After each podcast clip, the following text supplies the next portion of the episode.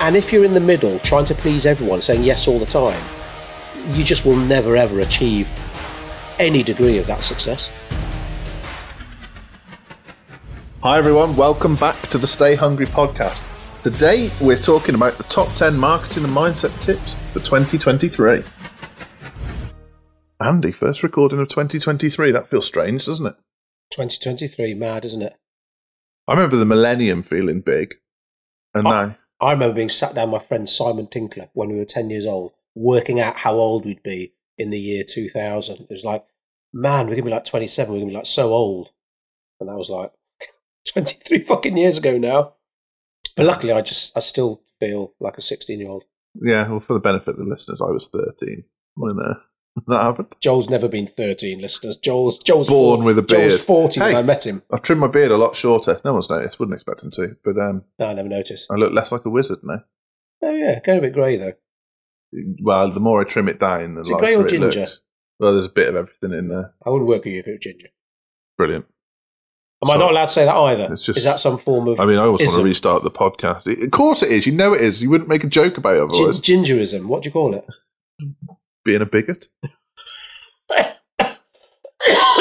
Yeah, and that's karma knocking on your chest. so I've got a cold. I'm not laughing because Joel's funny. He hasn't got a cold. 10 top marketing and mindset tips for 2023. Joel, who's not ginger. Um, I want. uh, Can I do 11 now? Um, if, if you must. All right, because I want an 11th one. But at the end or at the beginning? Oh, I'll, say, uh, I'll do it at the end then. Okay. No, I'll do it at the beginning because I'll forget otherwise. So, numero uno. Which is now the the impromptu one. Say Oh. say no more often. Oh, yeah, that's a big one for me this year. Have you said no to anyone this year? Yes. Where are we? The third. Yeah, loads already. Excellent. How do Uh, you feel?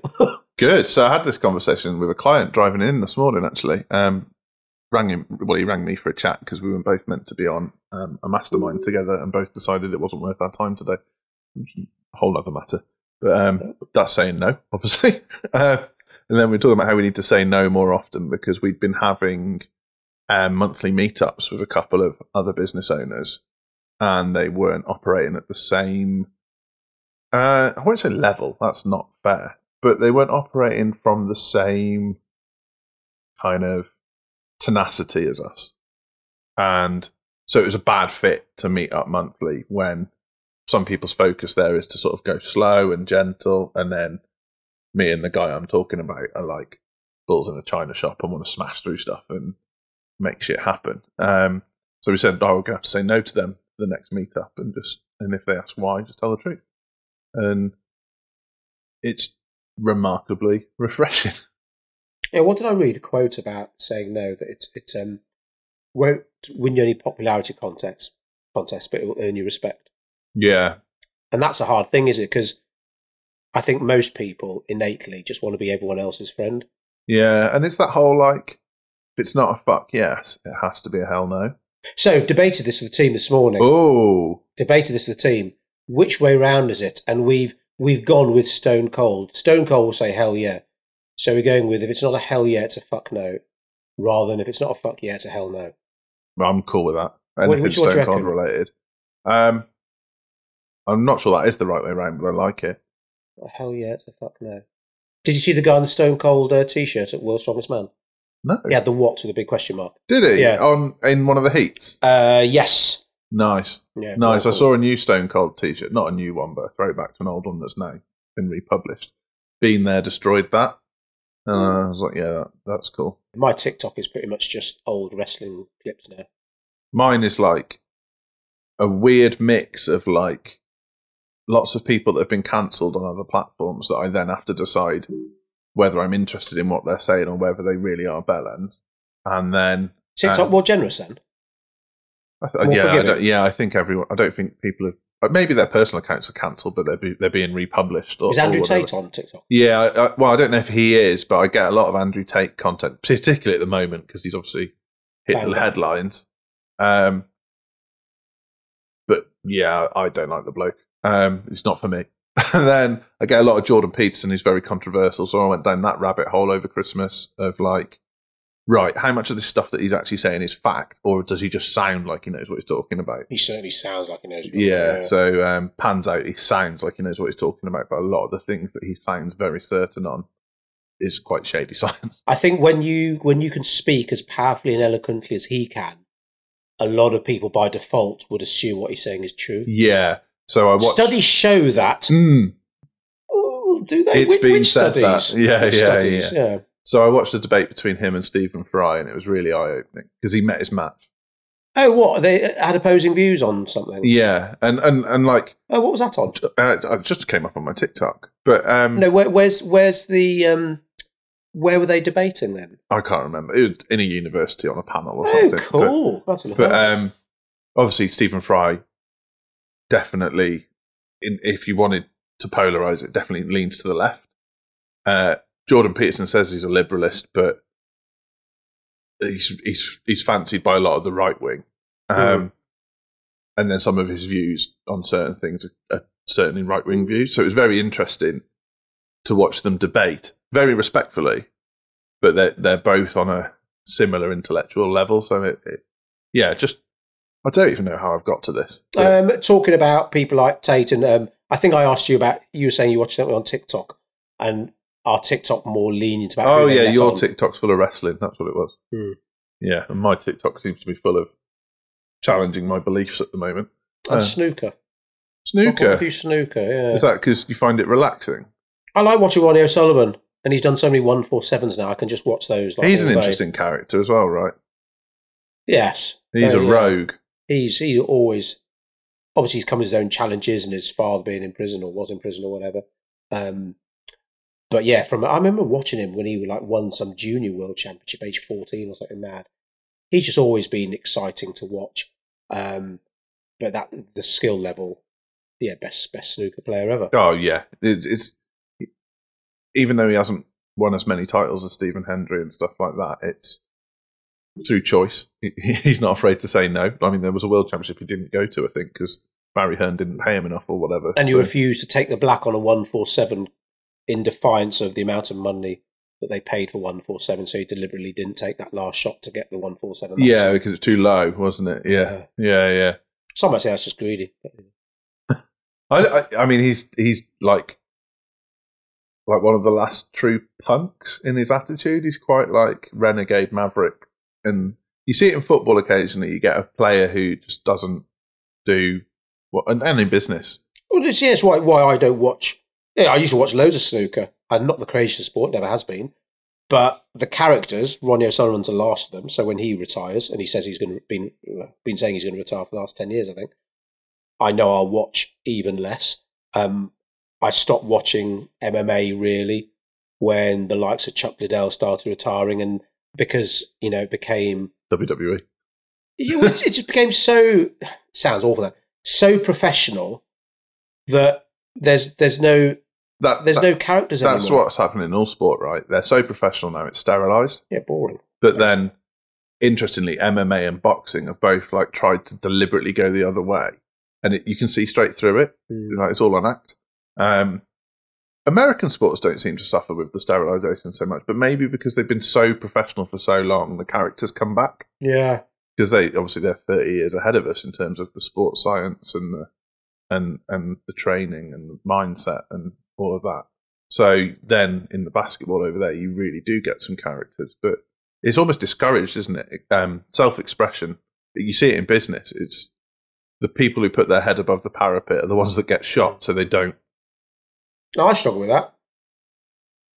Um, I'd Do say you? I'd say a number of people my age struggle with that because sometimes you, I think there is a massive fear you don't know what to say, and that's partly the reason why maybe some things are a bit bland and boring, and that's Mm. why you know whether you hate him or love him, comedians like Ricky Gervais, at least they keep an interest in a field of entertainment or a field of endeavor. So stand up comedy, you can watch someone like Ricky Gervais. And again, you'll probably either love him or hate him. Whereas comedians or, or uh, any professional, they're very good at what they do, but they're in the middle. So they do appeal to a wide range of people. How much do they appeal to that wide range of people? Yeah. So so. So I watched um, you know Stewart Lee, the comedian? Yes. He's been around for years, hasn't he? I watched a, a TikTok of him the other day, and he was talking about Ricky Gervais. So he was saying that, and uh, I watched a very similar one by Billy Connolly, where they were talking about in the 60s and 70s and the early 80s, to be a comedian, you couldn't talk about politics or money because that was frowned upon, but you could be racist or sexist. And that's what got you the laughs. And so they were breakthrough comedians at that time because they didn't talk about that. They talked about politics and money and, Mm. and- like when and- Ben Elton came through. I and like the state of living and stuff. Yeah, exactly. Like Ben Elton and like the young ones and that kind of stuff that happened. my mum never that. let me watch that. Really? Yeah. Shock. Yeah, um, watch it now. It's like fucking tame. Well, yeah, yeah. Then um, the next era after that was all about politics and money. So suddenly you had your Ben Eltons, and then uh, and and like what it's like to live and anecdotal stuff. So you get like your Lee Evans, your Peter Kay, and then Stewart Lee was making the joke that now all comedians joke about is what they're not allowed to joke about. So they're all just talking about how offensive they are, and Ricky Gervais being the example of like he says that he's not allowed to make a joke and then makes a joke about it. And Stewart Lee was like, so he is allowed to make that joke. And it was it was really interesting that we have now got like uh, loads of American comedians and a few British comedians that just say what they consider controversial because they're saying they're not allowed to say it, but the only people saying they're not allowed to say it is them. And Mm. it's it's quite a it was quite an like a what he was basically saying is the world's not as woke and snowflake as you say it is. You're you're prodding that fire for the commercial benefit. And when Netflix pays you sixty million pounds to do a stand up special, and you spend forty five minutes of that hour talking about the things you're not allowed to say, and then say them, Yeah. it's like who's telling the truth? Uh, oh, and I like Ricky Oh, Gervais. Yeah, I like Ricky Gervais. What did I see? I was watching a clip, and I think it was on fucking TikTok again, of a um, Graham Norton show, and Romesh was on it. and We both love Romesh. Yeah. And he was he was talking about his mother as he usually does, and he did a quick impression of his mother saying something In a Sri Lankan accent. in a Sri Lankan accent. I was going to say Indian accent, but well done. Correct me, I didn't know that. Didn't know they're Sri Lankan. Um, and I'm not. I, I've never heard his mum being interviewed, so she might have a pronounced Sri Lankan accent. She all I does. know. But when Romesh did it, it was quite obvious. Just in that clip, the audience weren't laughing, or there was almost like a bit of nervous laughter because.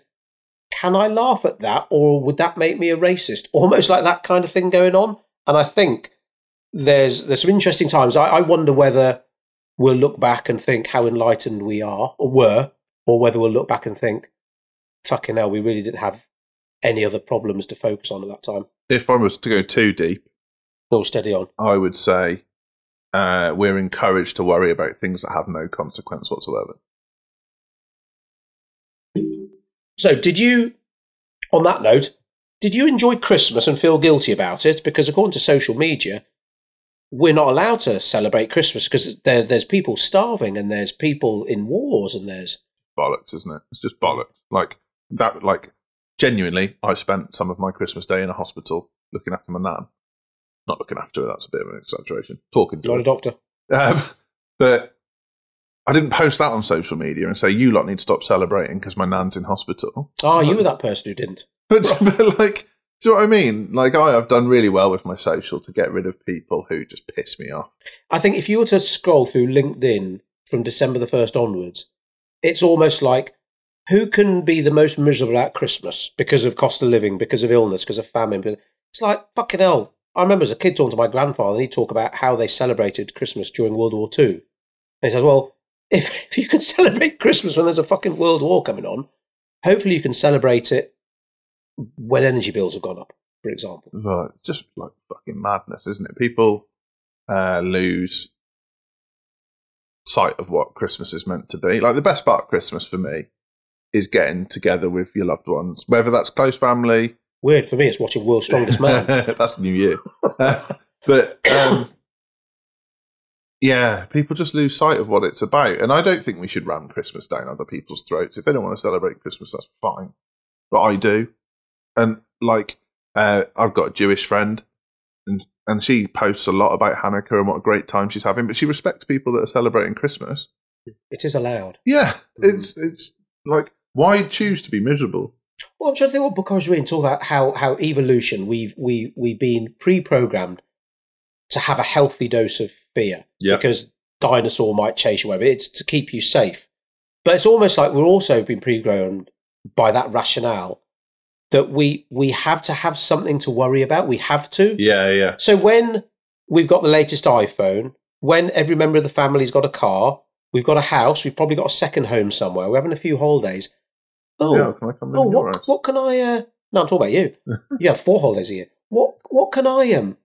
What can I worry about? What can I moan about? It's almost like, oh, I don't know. I'll I'll, and this is maybe where the whole woke snowflake thing came in. Well, I'll find something to worry about and focus on because everything else in my life, when you look at it, is actually pretty fucking cushy. and that's what like blows my mind is you've got that element which is the We haven't we haven't even got into our list you got that- whole new podcast. element where you're predisposed to um, a certain level of anxiety, which is your safety mechanism. Mhm. Completely get that. And then you've got this other element where we're still quite tribal, and I think that goes back to those times as well. Those people across the river over there aren't one of us, and we need to be careful they don't come and steal our food and all that shit. Can I interject with a quick point? Go on.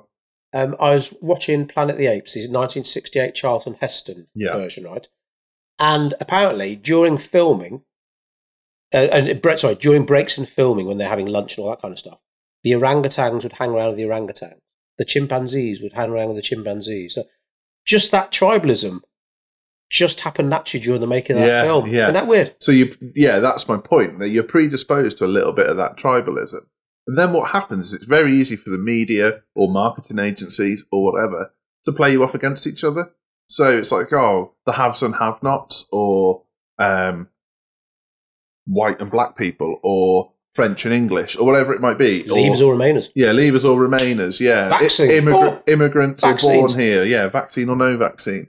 And yet the big issues are not those things and um yeah that that grinds me because i i see people who i really respect talking down about people who i also really respect and wonder why like there's there's plenty of horrible shit going on in the world where you don't need to worry if like the guy down the road's a snowflake or a gammon or whatever it's just And I know that's why. I know I find it hard not getting wound up about some things because of things that have gone on with, with my past. So, for example, it someone gets upset about something, and I might think it's something really trivial because, well, let me tell you about racism in the seventies and eighties or what happened to me. But that doesn't make their pain any less. But it's like you know when the, f- the famous incident we usually talk about is when someone we know, um, people used to laugh because they had a surname that could be slightly amusing. rhymed with willie or was willie It wasn't Willie, but it it was almost like Willie, and it's like I'm finding it hard to empathise with you because I'd have people shouting "Packy scum" and spitting on me. So when it comes to name calling stuff, and and I know that's like okay, so I need to work on that and try and have more empathy because as far as she's concerned, that's the end of the world. Having a slightly amusing surname. It's all relative to them, right? Yeah. Like it's not about breaking people down because they're wrong, because they're offended. It's about building them up so they're not as offended next time. And that's difficult because the whole world is telling you to be offended. But if you say to someone, you need to be resilient enough that that stuff doesn't bother you, and you also need to have enough passion about whatever it is you do in life that you don't seek out things that offend you. Mhm. Because sitting on YouTube and looking up old clips of Only Fools and Horses to see if they were racist or not isn't healthy for anyone. but that's responsibility, isn't it? And that's hard, right? that's really hard. It's a cure to a lot, but it's also, I think, the hardest thing is is getting anyone to accept responsibility. Like, so one of Code Break's values is own your shit. And I'd say when it comes to interviewing potential members of staff, that's the one perhaps we we we know we have to focus on the most because so All many people they don't All want they don't like you know Uncle Ben Spider Man they want the power. Okay, with that comes great responsibility. You need to own your shit. Right. Not as an always a Tilda man myself. I don't know. Those Tilda bags, two minutes in the microwave, amazing, I Ross. didn't know. I don't know. Was Tilda, has Tilda always been around? I think so. Dunno. Are, are you are you assuming I should know about rice because I'm Indian, Joel? I'm, No. I'm offended. Just won- you're older than you're older than me, and wondered if Tilda was around when so the dinosaurs you were. found it offensive. I found it funny. That's why I'm happier than you. What do you think of that quote? Um, That is Ricky Gervais, by the way. Yeah. Um, Do you know, I was going to say that is Ricky Gervais, by the way, ladies and gents, but I stopped myself because I'm not sure whether that's right. Yeah, is yeah. it? well, they're not might not be lady. Not everyone Yeah. listening to this will identify as lady or So at Disney, they can't say boys and girls anymore. They have to say friends, I think. So if you go to Disneyland with your kids and Mickey Mouse is there at He parties, says hello, friends. yeah, I think so, yeah. Yeah, I can see. See, I, I that's a whole nother. We won't get too deep into that, but I think with that, Would you say ladies and gents? I mean, it's quite an old thing to say anyway. isn't it? makes me feel like a circus ringmaster. It's Boys bit- and girls m- make sound like a pedo. Because that's it. Ladies and gentlemen, boys and girls, welcome to Joel's Circus. Not ideal. Probably not the best way to start Stay Hungry Live. So, so Maddie's um, been filling out her application form for sixth form, and we got to the diversity inclusion bits. Fucking hell, that took a time. Really? Yeah. So what? She ticked quite a few boxes. Well, yes, that's she was excited about that. She was, well, well, can I play the Asian card? I says, no, it's not a card we play. Let's make that clear. Um, but when it came to choosing your ethnicity, bloody hell, pages of choices. Really? Oh, yeah. I So, they have to do that. so well. she was like, right, so, so I think British Asian, and that's usually the one I tick. But you go down, and there's white. No, there was something like white Asian or something. But is But it, it? So is this? This is difficult. oh, I right? don't know. Ethnicity on a form is is that what you are or what you identify as? Fuck knows. But when it came to the identifying a, gender, that's when I said, yeah, I'm twelve percent Viking, but that's are- never on the form. Oh, you should be offended then, John. No, I'm upset. Did you tick the box saying other and draw a pair of horns? yeah, yeah, and a dragon boat. so We started watching The Northman, but gave up. It, yeah, it it- was fucking weird, right? weird and bloody gruesome. Yeah, and very like When they set fire to those people in the barn, that's when I turned. So yeah, oh, yeah, horrible. So Mm. I, I I watched that director's other two films. So he made The Witch, which is really odd, got a talking goat in it, and then he made The Lighthouse, which is Willem Oh, Dafoe God, and yeah. Robert Pattinson, black and white, black and white, smoking pipes, and and it's very slow and meandering. And Northman's exactly the same. I think it's an incredible piece of art. If you sat down with your wife over Christmas, not a great choice. yeah, I think we flipped over and watched Die Hard 2 instead. Shock. Right, what's point two or point one, depending on how you look at it? Just say no more. That's how this all started. Yeah. So no, sorry. The, the Yeah. so yeah, we've added a we've added a new point in. We're already half I'm going to say in. no more, including going off on tangents Should- on the podcast. Sure, this podcast just instead we should we focus on just saying no, and then we can do another podcast about my 10, 10 points. Yeah, I think so. Okay. So, what things do you need to say no to this year that you didn't say no to last year? Well, so for me, everything's driven by goal. So I'd say to people, the most, the, the biggest reason we find most business owners go around in circles because they don't know where they're going. Mm. So where do you want to be in 12 months' time? What's that look like? Number of tickets sold, number of customers, money, Mm. whatever. Right, break that down into quarterly chunks, game plans. What do you need to do in Q1 to move you towards your goals? So when you're clear on your goals and that's underpinned by your values, then saying no becomes an easier choice because you know what to say no to. If it doesn't lie with your goals or your vision, well, I'll say no then. Mm. But of course, if you don't know where you're going or you don't know what your goals are, you're not clear on your values, then of course you're going to be confused about what you say yes and no to because you, you haven't got that direction. So if someone says to me, Oh, can you do this? Well, does it agree with my values and will it move me towards my goals? Because my goals aren't, aren't purely personal, they're for my family as well. So it's not just a purely selfish thing. I had a tough one this weekend. Really tough one. I'm, Family. In, I'm in trouble. It's always family. I'm in trouble as well. So, you and I are going to the IFS conference in September this year Yes. in Brighton.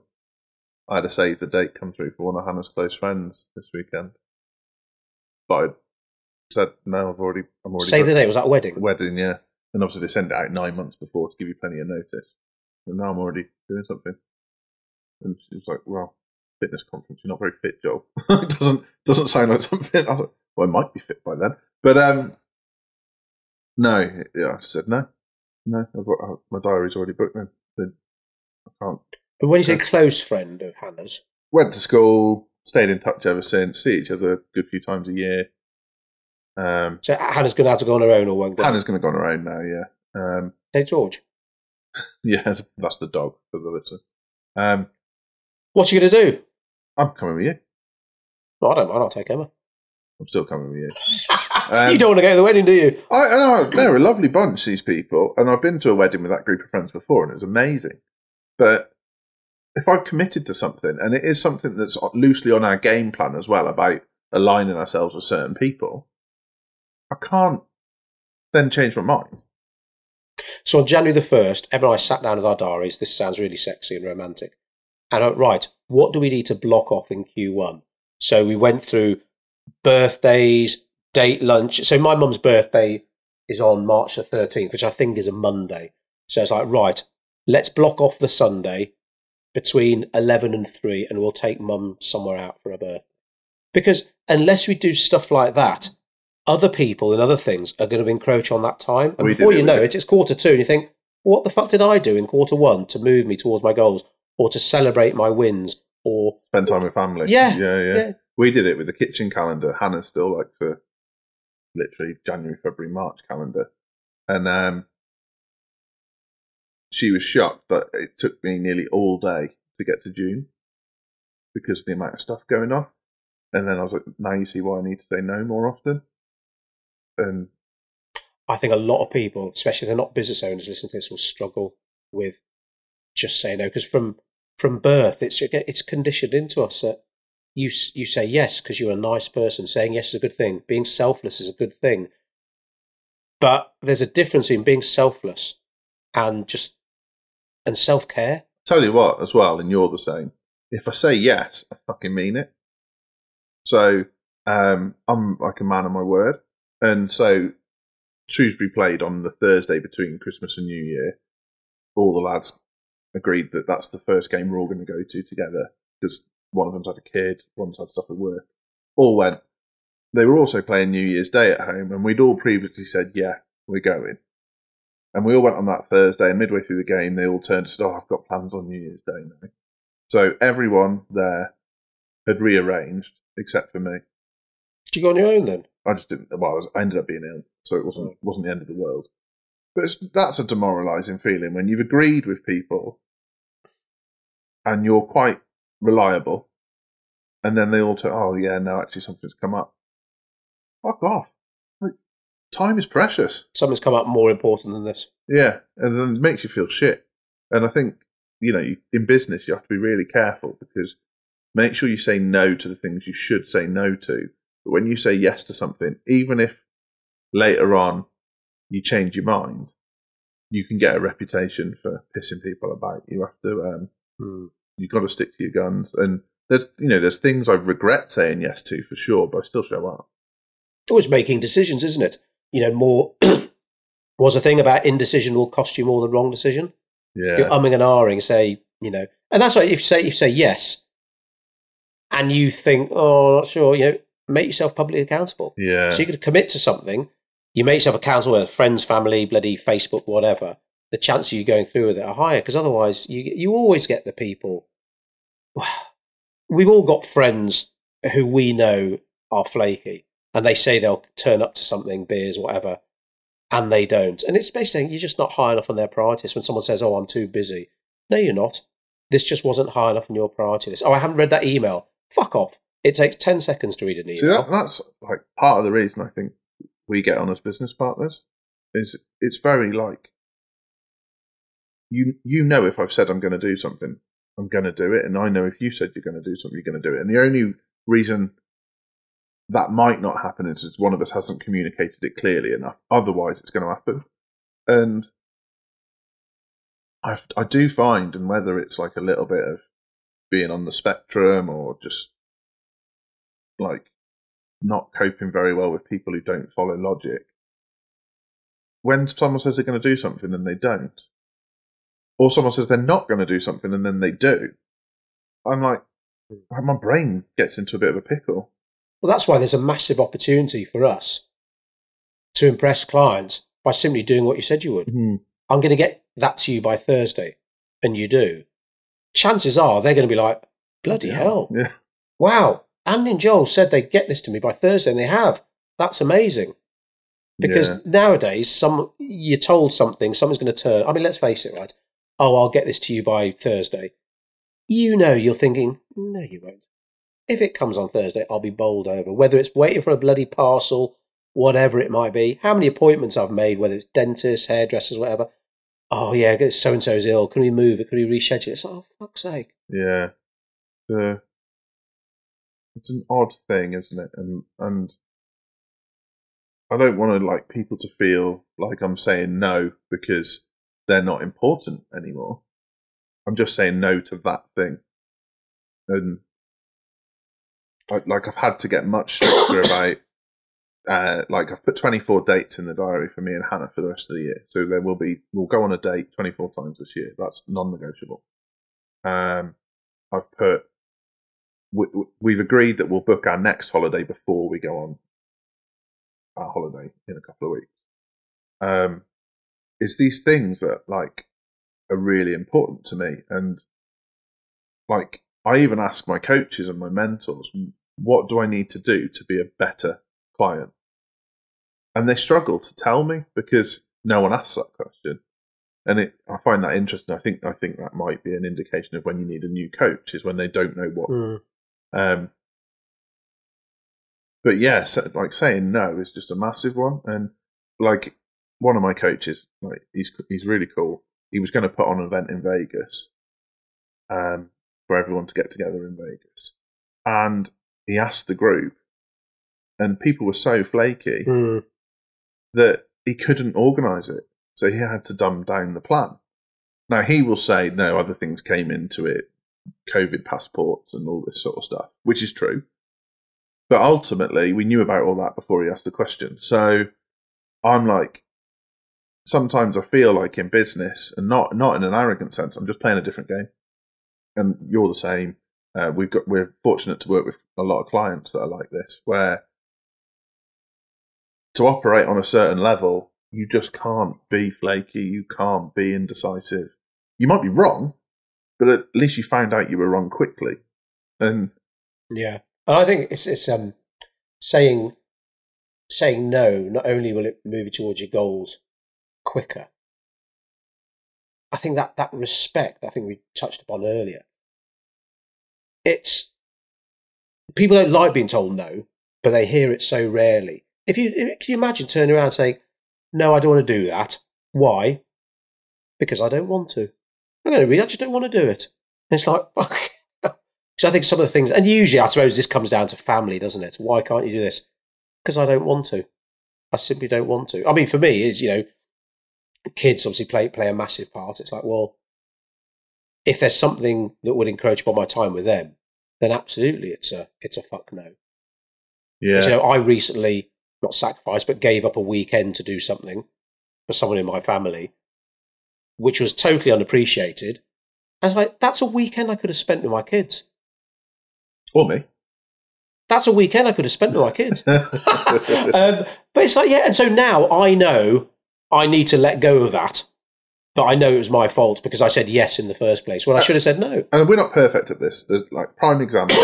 me and you talk about we should celebrate the Oh, wins fucking more hell, often, yeah. right? Yeah. We banged on about that for two years now. I don't think we did one last year, did we? We did, and it was uh, we went. We took Emma to Soho Farmhouse for dinner on the very last day of the, of the working year. I know we were supposed to go out for a Thai meal one, and, and I, I changed that. I can't remember why. But yeah, yeah, because we had a big win, didn't we? And um, you're right, let's go out for food. Let's go to that nice Thai place. Both like Thai food. And just something else came up. We just didn't didn't do it. And you, what you're subconsciously doing is putting yourself bottom of your own list, and that ain't good. That's a really bad. You, you that old adage: you got to put your oxygen mask on first when the Mm. plane's going down. It's so true. To be selfless, you've got to be selfless, selfish, and um, you know Gary Vaynerchuk talks about this a lot. Um, Simon Sinek talks about this a lot. That if you're not looking after yourself first, you're not in a position to look after anyone else. And yet, when you look around, a bit like what we were talking about earlier about people picking on trolls or woke people or gammons or whatever, they haven't got their own shit in order. They're in no position to be telling other people how to live their lives. And Uh, yeah, that's so true. And they're so busy throwing this bile and toxicity out there. It's like, well, there's one common denominator here. Everything in your life's toxic. Do you think maybe you're the problem? yeah, and like I posted over the um, over the Christmas period, I posted a big long post of all the things that are planned, and um, and that and it was only like half of the I could only fit half the stuff in the post. But at the end, I said, "But remember, it's not all sunshine and rainbows. You don't see the sacrifice, the trauma, and the things you have to say no to in order to achieve this. Because what people don't see is, yeah, I, I get to do some incredible things. You get to do some incredible things. We're fortunate that we're being invited to speak in incredible spaces. But then I have to miss weddings. I have to miss, like, being around when my nephew's growing up. I have to miss being able to visit my nan regularly in hospital. There, there are big sacrifices that you have to be brave enough to make to achieve these things. And if you're not willing to, that's fine. But then don't expect the level of reward. Well, every positive, there has to come a negative. And the flip side of that is when there's a negative, there'll be a positive. So you say no, there'll be a yes. Some good will come of it. And it's just Yeah. balance. Whereas before, I suppose, yeah, I used to be of the whole zero negativity train of thought. And although that's wonderful in principle, and there's been some excellent books written about it, it's like, well, no. Just fucking hell, since the days of Newton, talked about balance. Everyone knows there's balance, balance in the force, good and evil. But yeah, with every positive has to come a negative. So Yeah. yeah, you you get all these wonderful stuff, but like you say, there are things you have to sacrifice accordingly, but it will be vice versa as well. Yeah. So you say no to this thing, that will open up another opportunity So you. You just got to be okay with the fact that who you're saying no to probably won't like it.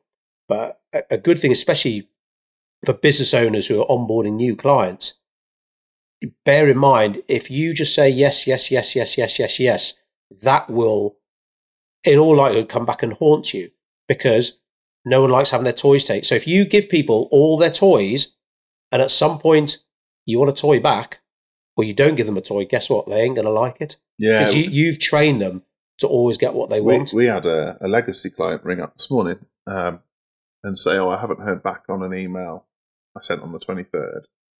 And uh, the email was, "Can I cancel this part of my service?" Which didn't need a reply on the 23rd, and uh, and I just thought to myself, like, how badly have I trained that client that they emailed on the on, like quarter past six on the Friday the 23rd wow. and they first day back in the office and they ring up at 10 a.m. and ask, "Oh, I haven't heard back on this." Well, you will hear back.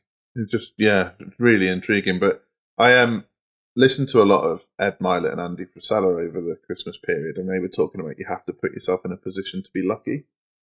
So they were saying that luck isn't doesn't just someone doesn't just wave a magic wand and it happens to you. You put yourself in a position to earn luck. So what they were saying is like, if you think that there's going to be people of influence at a certain conference, you need to make sure you're at the bloody conference. Or if you think joining a private members club is going to give you the opportunity to network with people you would otherwise not have the opportunity to network with, join the bloody network club.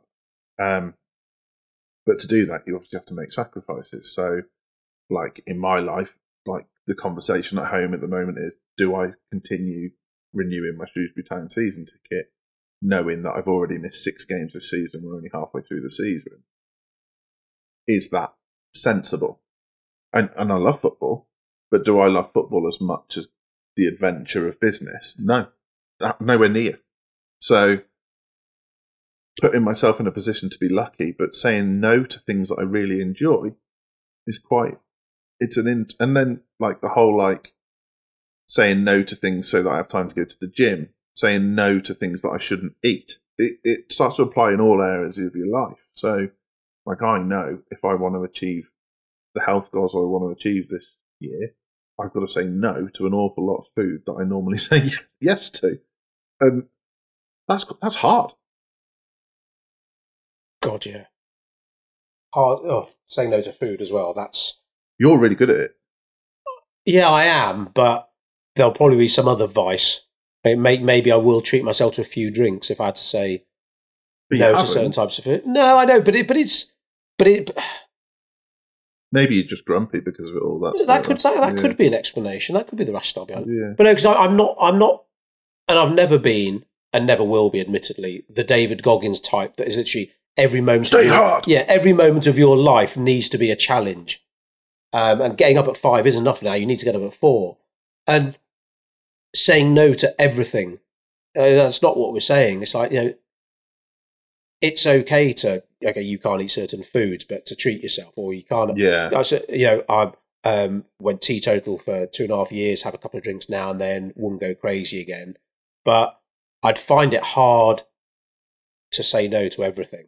No booze, no fucking nice food, whatever it might be. To have one little vice, but and that's why we're saying not not say no to everything, but almost maybe to make it more of a default than a no. I don't know. I don't know what the answer is, but saying no more often, I say, is a general Yeah. broad brushstroke that most people listening can benefit from. So you said something to me earlier that was really interesting.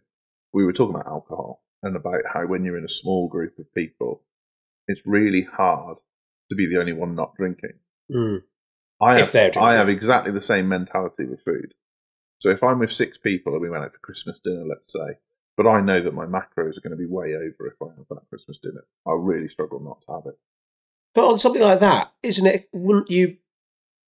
it Can't don't you work out your macros the whole day? Think right, so okay. So in breakfast and lunch, I'll basically just have water. I think you underestimate how much I eat. Oh, really?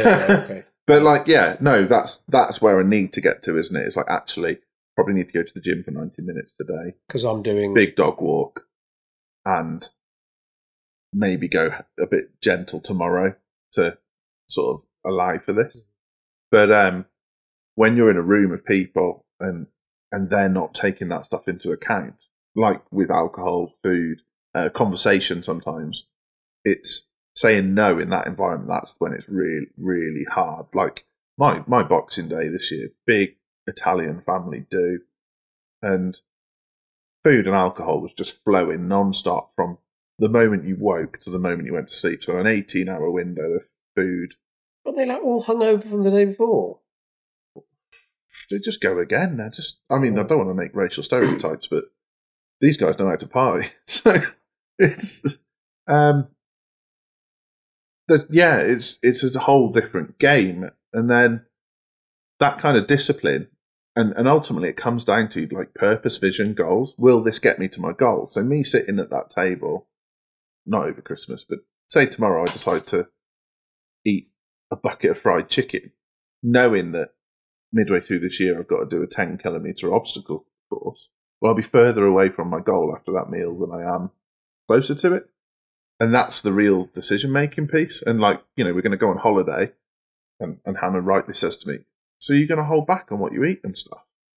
Well, no, because hopefully there's delicious, healthy food Mm. there. I can like, I can have seafood, amazing.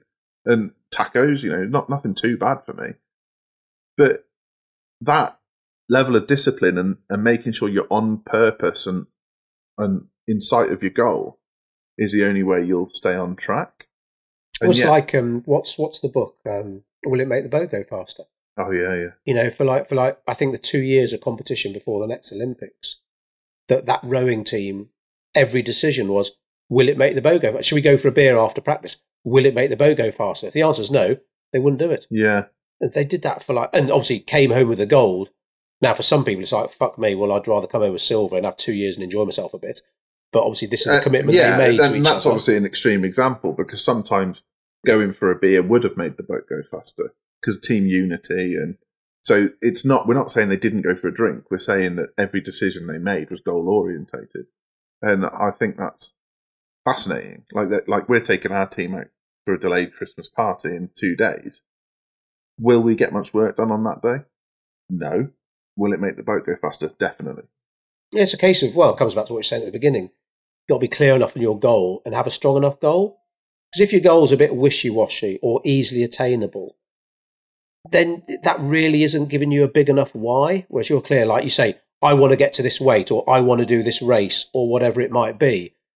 That's pretty set in stone. It's Yeah. not a case of I want to lose weight. That's that's not a goal. Yeah. I want to get to 70 kilograms. That's a goal.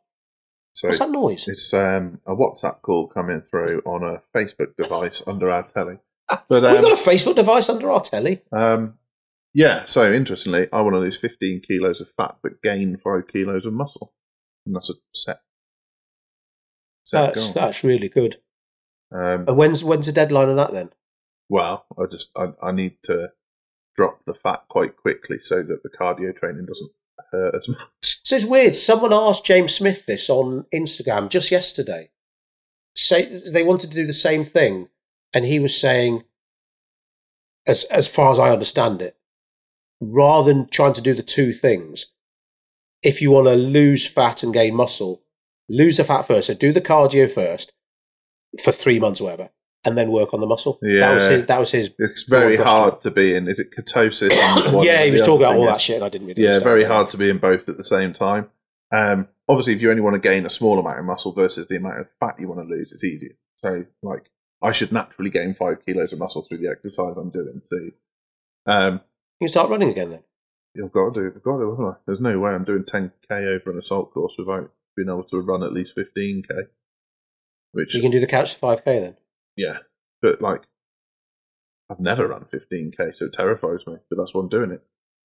Well, if you think in January 2020, I struggled to run for a minute at a time. You used to hate running. Yeah, I'm Indian. Name me famous Indian. understand run- what that means. Name me famous Indian runner. We're No. not built for it. It's my genes. I know you said something terrible then.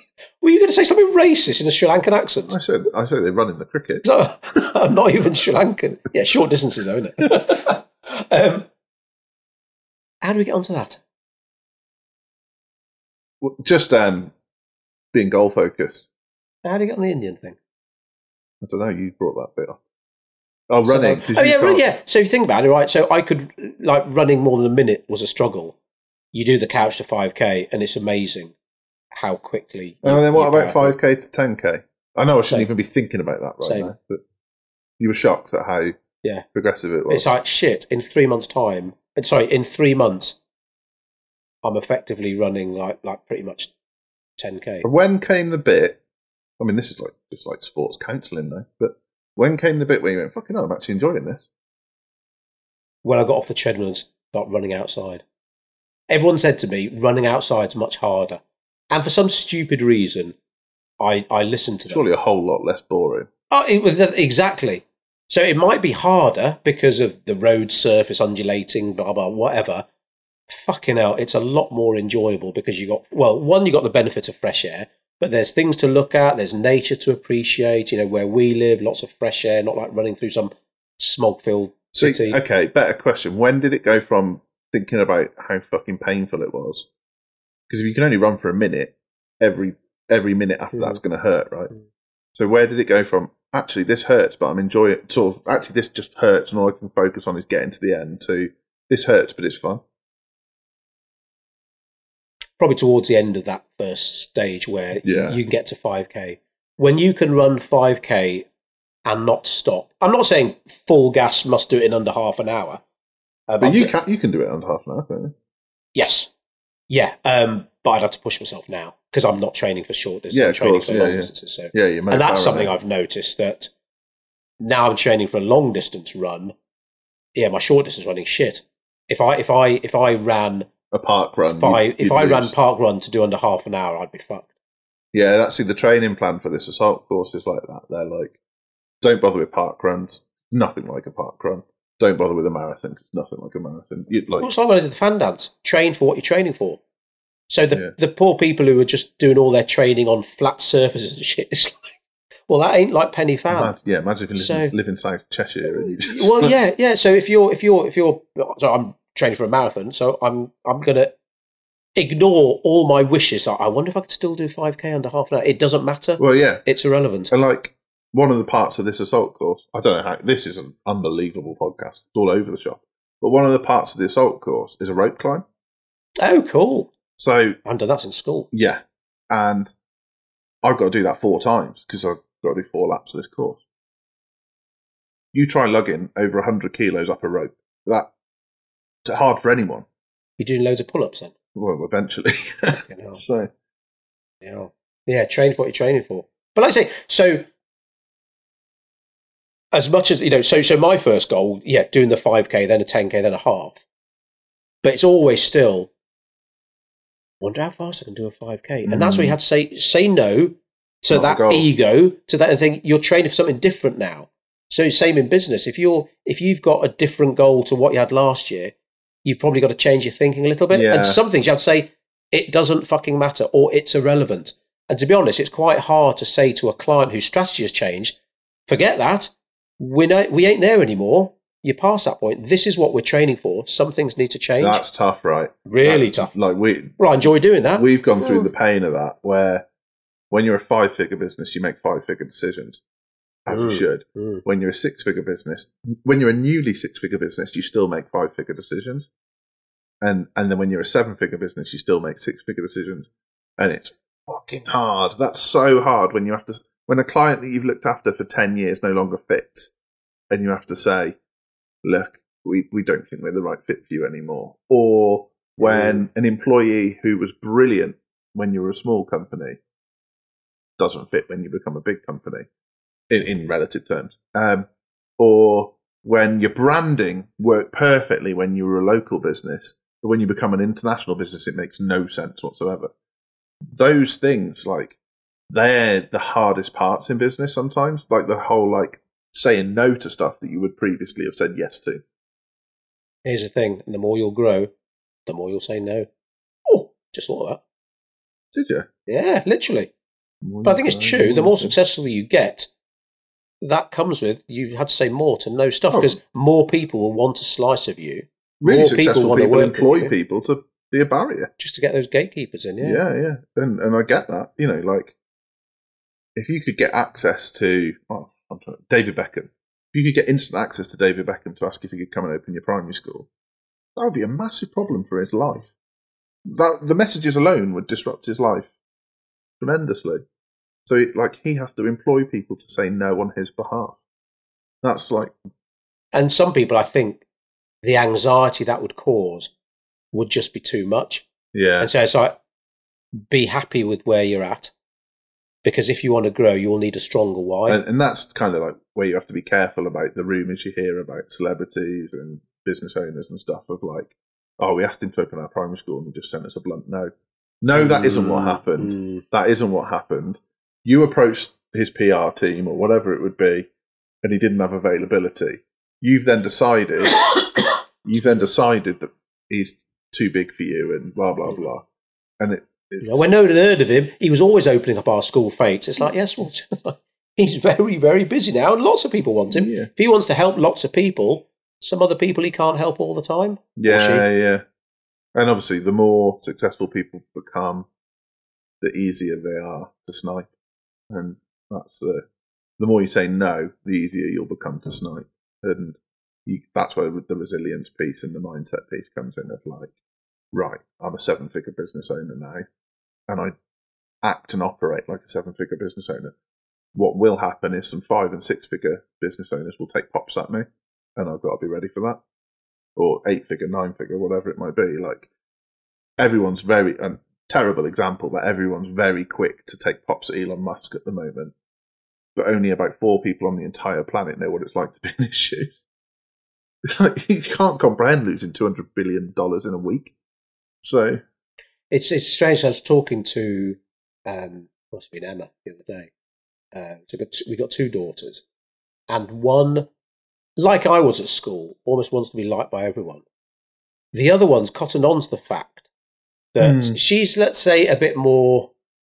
Um, the more divisive Sure. I am, the more people will like me. that's almost. She's like, I can accept people not liking me because those people love me. So rather than being quite liked by everyone, I'd rather be loved by Yeah. some and the others. This is how um, the comedy The Inbetweeners came about, right? Is they're literally in-betweeners. They don't know whether to be in that camp or that Mm. camp. And so they end up being in the middle and no one likes no them. one, yeah, no one likes. And it's like I say, Elon Musk, Steve Jobs. Fucking, I'm trying to think of a super successful entrepreneur that haven't had people, you know, reading.